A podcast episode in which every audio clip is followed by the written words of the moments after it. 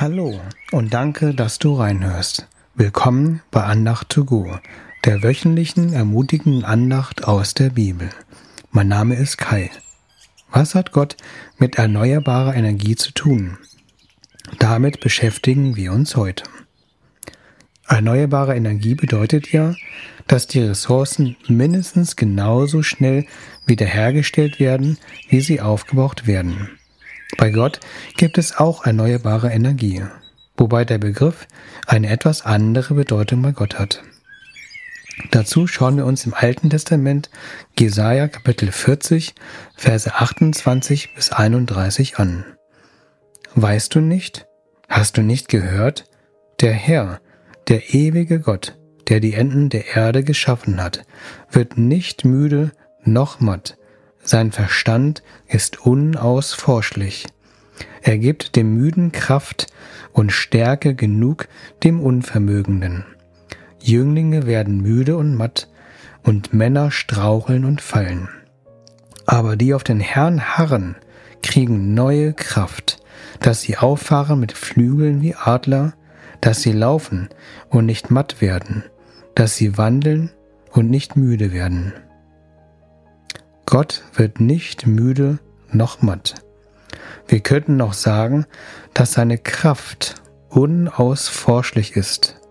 Es ist nicht möglich, seine Kraft zu erforschen, geschweige aufzubrauchen. Gott ist ein ewiger Gott. Er hört nicht irgendwann auf zu existieren, weil seine Kraft zu Ende ist. An vielen Bibelstellen können wir nachlesen, dass Gott sich nicht verändert. Er hat also gestern genauso viel Kraft wie morgen. Er verändert sich nicht. Seine Eigenschaften ändern sich nicht. In diesem Sinne hat Gott erneuerbare Energie, denn wir dürfen jeden Tag neu zu Gott kommen und uns erneuern lassen. Wie erhalten wir Gottes Kraft? Dazu steht in Jesaja Kapitel 41 Vers 1 folgendes: Ihr Inseln, schweigt vor mir, und die Völker sollen neue Kraft gewinnen. Sie sollen herzutreten und dann reden. Lasst uns miteinander rechten. In unserer Hauptbibelstelle von heute steht, aber die auf den Herrn harren, kriegen neue Kraft. Harren ist ein altes Wort für warten. Was sollen wir also tun, um neue Kraft zu bekommen, um erneuert zu werden?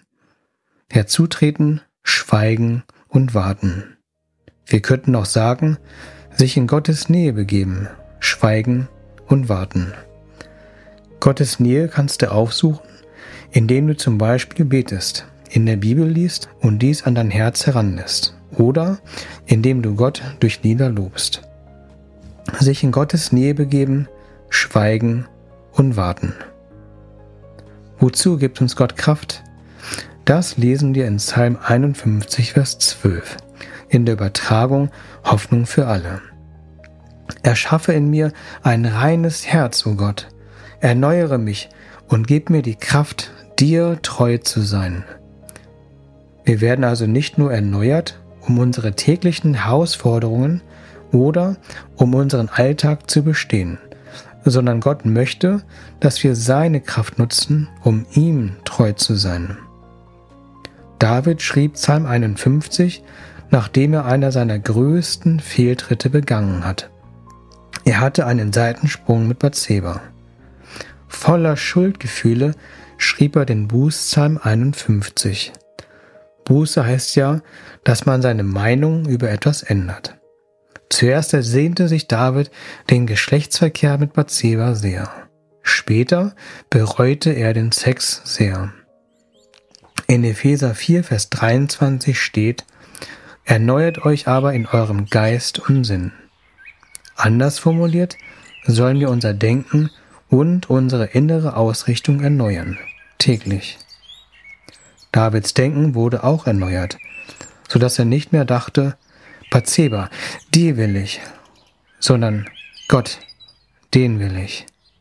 Mit einem reinen Herzen, das uns Gott schenkt, können wir erneuert und neu, also ob wir ein reines Herz haben. zu Gott kommen und sagen, Gott, ich will dich. Ich bete kurz. Jesus, fülle du uns mit deiner Kraft. Zeige uns, dass du dich nicht veränderst und dass du unerforschlich viel Kraft hast. Gib uns Kraft, dir treu zu sein. Hilf uns, regelmäßig in deine Nähe zu kommen, zu warten und zu schweigen, damit wir von dir mit Gutem gefüllt werden. Erneuere unser Denken und unsere innere Haltung. Schenke uns ein reines Herz. Amen. Danke, dass du zugehört hast. Ich wünsche dir eine kraftvolle Woche, in der du jeden Tag erneuert wirst. Auf Wiederhören, dein Kai.